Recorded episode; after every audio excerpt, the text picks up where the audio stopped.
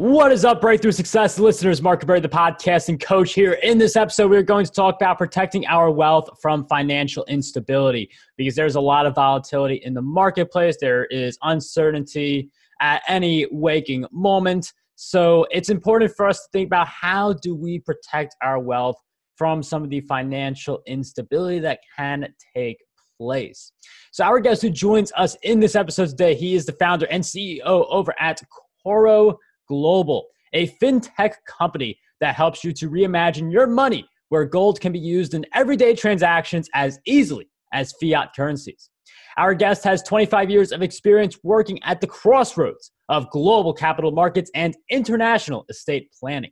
Our guest who joins us in this episode is none other than David Dorr. David, welcome to the show. Thank you very much, Mark. Pleasure to be here with you.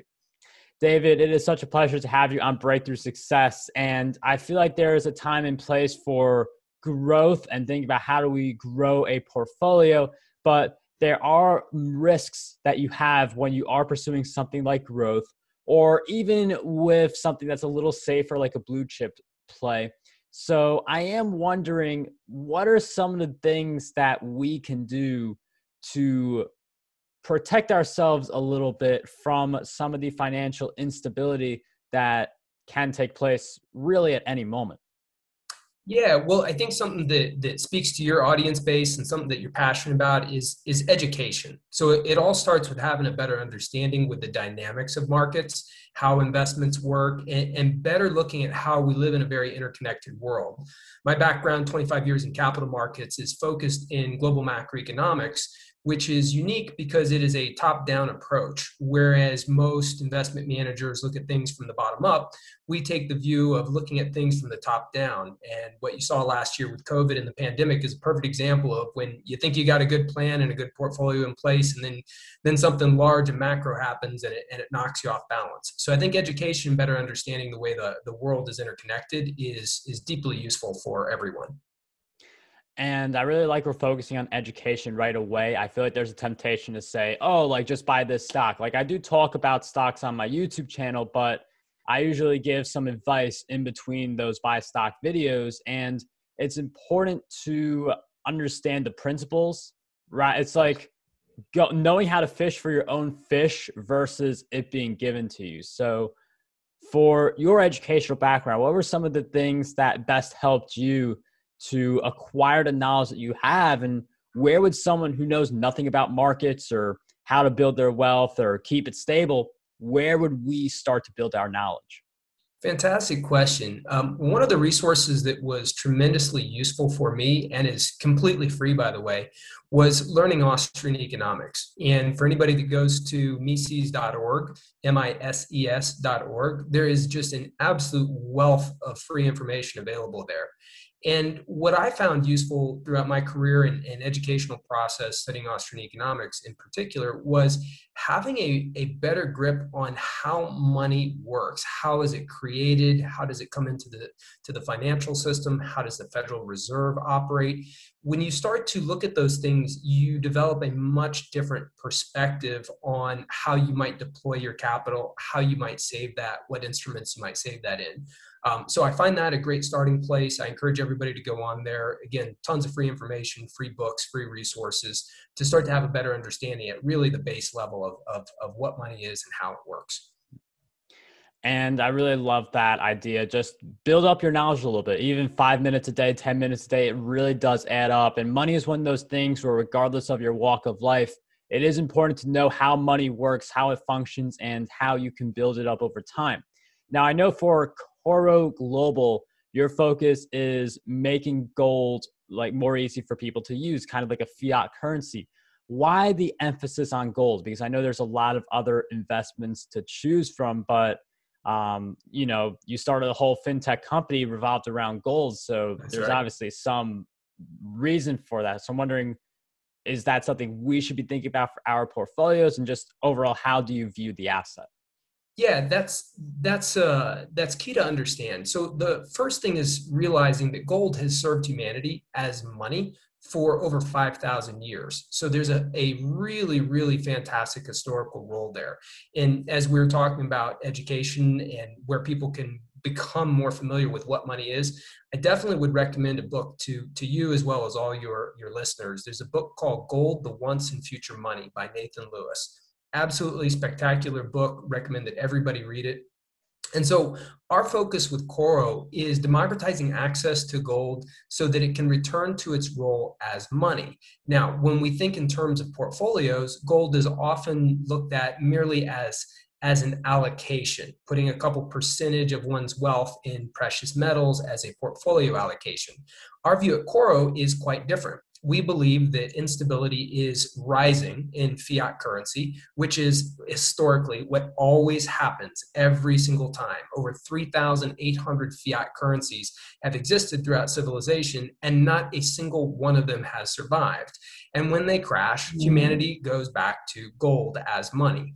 So, what we wanted to do was marry that with technology so that you can actually use it in a way that's familiar. You don't want to carry gold around and, and carry a, a kilobar in your backpack and then trim a couple grams of that off when you're buying something in a store. And so, Coro gives you the best of both worlds. You know that you have physical gold titled in your name, but you can transact, send, receive, and exchange with that gold. And, and, the final point, especially with something that I think you're you're pretty keen on as well, is that Bitcoin has been marketed since the beginning practically as digital gold. This is a completely false narrative. It is not digital gold. There are many things that separate Bitcoin from gold, and we felt that it was the only the responsible thing is to to put a company out there that helps helps users understand how you really save and use gold as as money, and that Bitcoin is certainly not that uh, that path. Yeah, and I, I, I do feel very similar when it comes to cryptocurrencies. I did write an article on Medium just exploring some of my thoughts on why I'm not a big fan of Bitcoin. Um, but you know, some people like it, some people don't. Um, I think people get into Bitcoin uh, hoping that their investment goes up, which right. you know who wouldn't. Uh, sure. But it's a unit. It's supposed to be a unit of exchange, so that's just some of my concerns, um, especially with other cryptocurrencies just spiking out of nowhere. Uh, I feel like we share the same concerns when it comes to cryptocurrencies, but is there anything else that maybe uh, we haven't talked about yet that maybe it's an overlooked concern about cryptocurrencies, or do you feel like a lot of them are pretty laid out? Yeah, I mean, your your, your article was great that, that you put together, and, and I think there's a lot of key things there. You know, from I'll give you just kind of a quick list of, of the way that we look at it. First and foremost, the narrative with Bitcoin it changes to suit the people that are promoting it. So it originally came out as something it was going to be a medium of exchange, unit of account, and a store of value. Yeah. Now the narrative starts to shift to oh well, it's going to be a store of value. Why do they have to shift the narrative? because transactionally it doesn't work. 99.9% of all crypto transactions take place off chain. So technologically, it's severely broken. And this is not taking anything away from the, the original design of blockchain. It's just that blockchain has evolved. We use a technology which is called Hashgraph, which is light years better than what all blockchain systems offer to the market. And if we were talking about anything else technologically, like who has the better television. You know, we could compare specs on a brand new television and quickly determine which one actually works better. But people have gotten very religious about cryptocurrency and are completely blinded by what's going on. The other aspect, too, that I think people really need to tune into is just the severe level of fraud. The situation with Tether, supposedly $36 billion in reserves right now, which I call BS on. I don't believe that, not for a millisecond. I think really shows the, the heightened systemic risk in crypto systems and that really in our opinion it's it's pretty much just a house of cards. So that's a strong opinion. There's a lot of people that don't like hearing that um, but i challenge them to, to provide evidence you know to the contrary. Now i do want to hit on a very important theme because we were talking about education and just mm-hmm. some of the resources david mentioned earlier and now we're talking about cryptocurrencies. And david and i you're listening to us like you probably know that um, you know we're both not fans of cryptocurrency uh, mm-hmm. but if you venture not too far from this episode, but on any online source, you'll hear the Bitcoin to $1 million uh, yes. price prediction. Um, but I bring this up along with the education because mm-hmm. you want to make sure you are learning from the right sources uh, rather than putting yourself in a financial trap thinking that what you know is right, even though it's wrong. Uh, this isn't me talking about crypto. This is me just talking about like general stuff. So, uh, how do we avoid falling into the wrong path when it comes to educating ourselves about building our wealth and protecting our money? I think that starting off with really good critical thinking goes a long way. I, I, think that it's vitally important to not just read a news headline I can't tell you the, the number of people that have reached out to us and said, oh, well, I heard that XYZ uh, institution is buying Bitcoin. Doesn't that mean that I should go buy it too? And this yeah. is just, this is just completely insane. I mean, if you just spend 30 seconds thinking about that, I wouldn't do anything because JP Morgan or Wells Fargo or any investment bank says so. I mean, we remember the financial crisis in 2008 yeah. and 2009, which is not that far in the past and um, and all these institutions were having to get bailouts left left and right. So you have to do your own thinking, and you you got to really develop your own work thought process. Like, what is it that's attractive?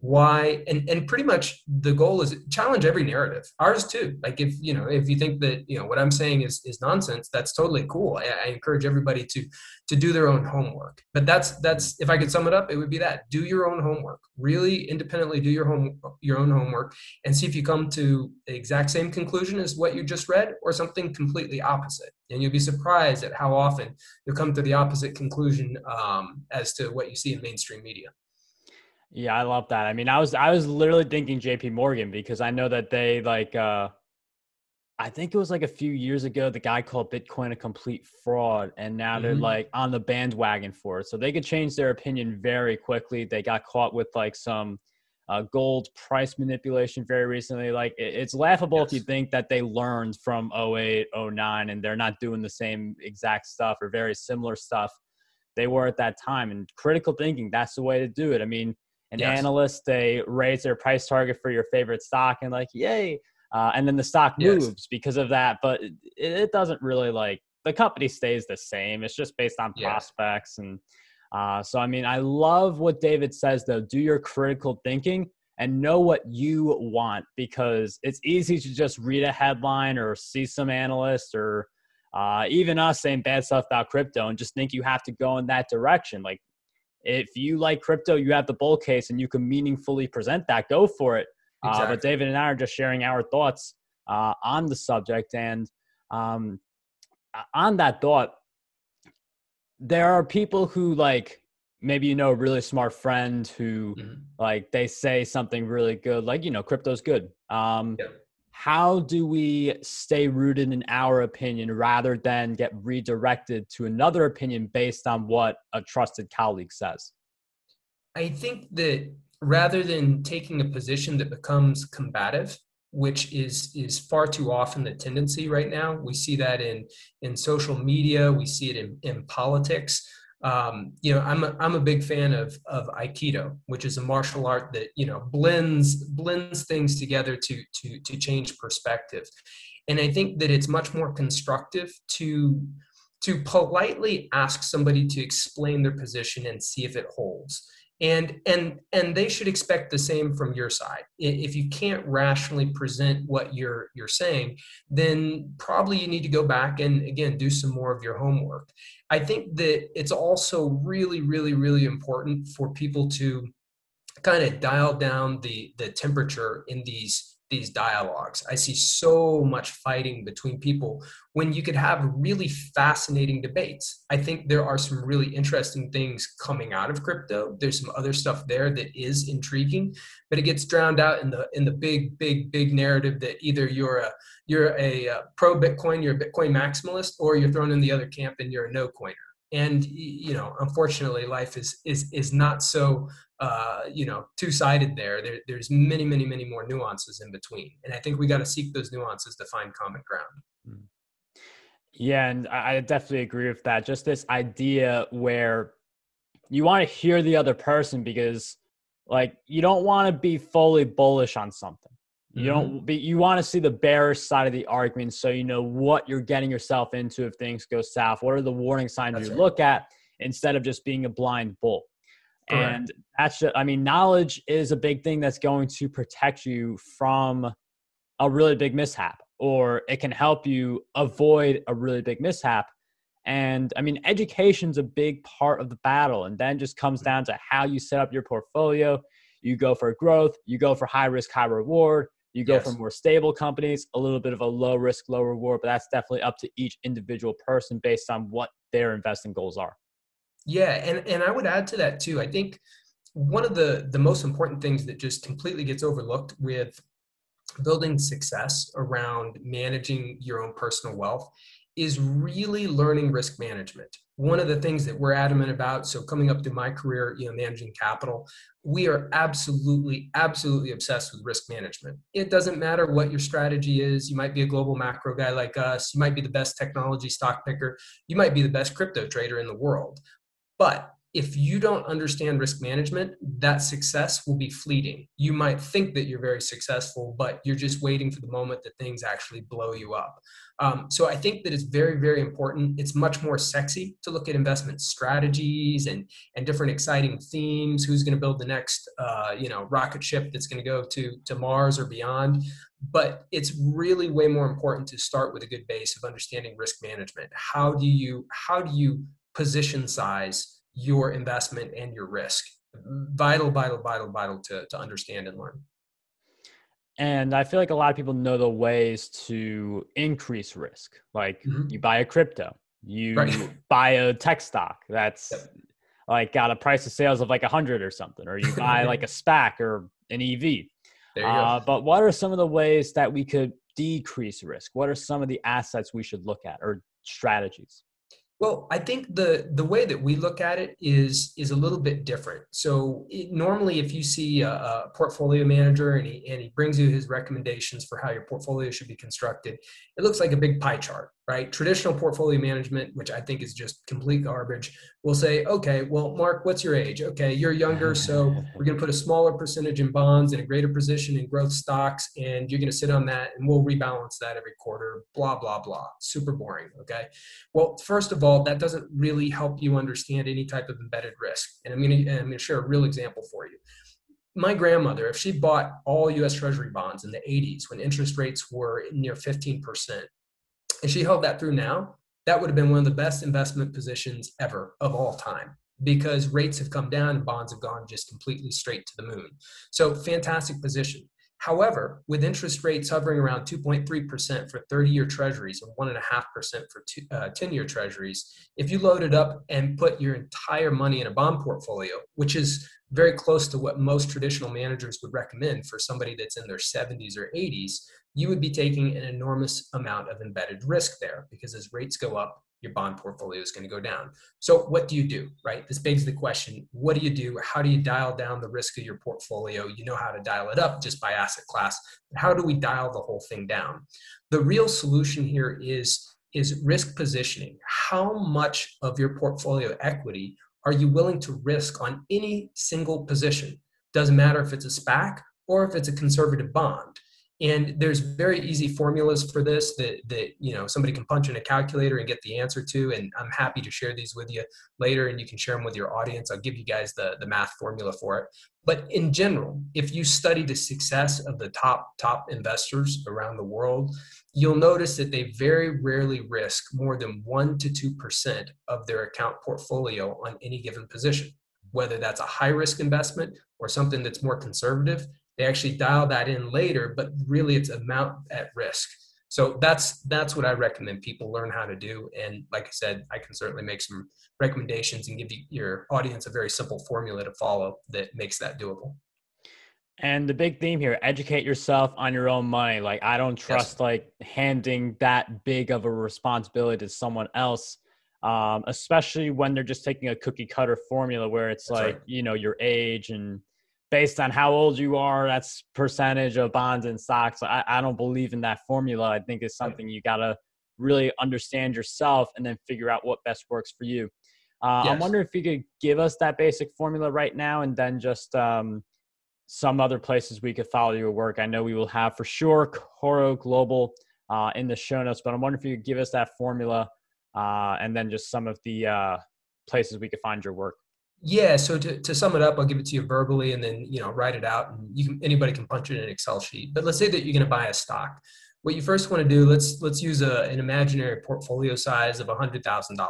And it doesn't matter if it's 100,000, 10,000 or 1,000, the formula is exactly the same. And let's say that you want to risk no more than 1% on whatever this investment is that you're looking at. Maybe that's Bitcoin, maybe it's a SPAC, maybe it's something else, right? And so you now know that 1% times 100,000 is going to give you $1,000, right? So this is the amount of capital at risk. Now, the question then becomes how big is your position, right? So that's how much you're willing to lose, but that doesn't necessarily mean that's the size that you're going to put on. Now, if you believed that a stock that you were going to invest in was highly risky and it might go to zero, well, then you're going to divide that $1,000 by that stock price and you'll know exactly how many uh, shares to buy. If you think that that stock might only drop by half, and that's the point at which you know that you're completely wrong, then you would take that difference. So you take the stock price minus the stock price, and then $1,000 divided by that is going to tell you the number of shares. And what's nice about this is that it perfectly adapts to the volatility and the riskiness of the investment that you're choosing. So if it's a risky investment, you would say, hey, it could go to zero. If it's a conservative investment, you might say, hey, look, if it goes down 10%, you know, I'm out because I expected this to be a very conservative play. That allows you to dial in that volatility and you're still, whether that volatility is high or that volatility is low, guess what? You're still only risking that 1%, $1,000 there. It's as simple as that. That's, that's really the magic of the formula right there. Yeah, and I I love the uh, again the simplicity, just knowing how much you want to put in because you don't want to end up fifty percent of your portfolio leaned into one position. Exactly. Uh, I don't care how conservative or how high growth or how much future potential. Fifty percent of your portfolio in a single company is very dangerous. Correct. Um, but again, it's just based on education. You learn from experiences, and you learn by doing your research. Coro exactly. Global, I know that's the play that your fintech company uh, for people who want to use gold kind of like a fiat currency. We'll have that linked. Um, do you have any other places you want us to go to keep following all the work you're doing? Yeah, we'd love uh, love to invite all your uh, all your listeners to our Coro channel, which is on Telegram. Um, for those that are interested in, in education and understanding the role that gold plays as money and also getting a little bit of our, our macro lens as far as what's going on in markets, we do an update pretty much daily, Monday through Friday. That channel is completely free and open to the public. Um, so invite any of your, your listeners to, to join us there and they're welcome to ask questions on there as well. We're pretty attentive to, to anybody uh, responding to us on there. Breakthrough Success listeners, make sure you check out the links in the show notes. David, thank you so much for joining us on Breakthrough Success. It was a pleasure to have you here today. Thank you, Mark. Appreciate you having me, buddy.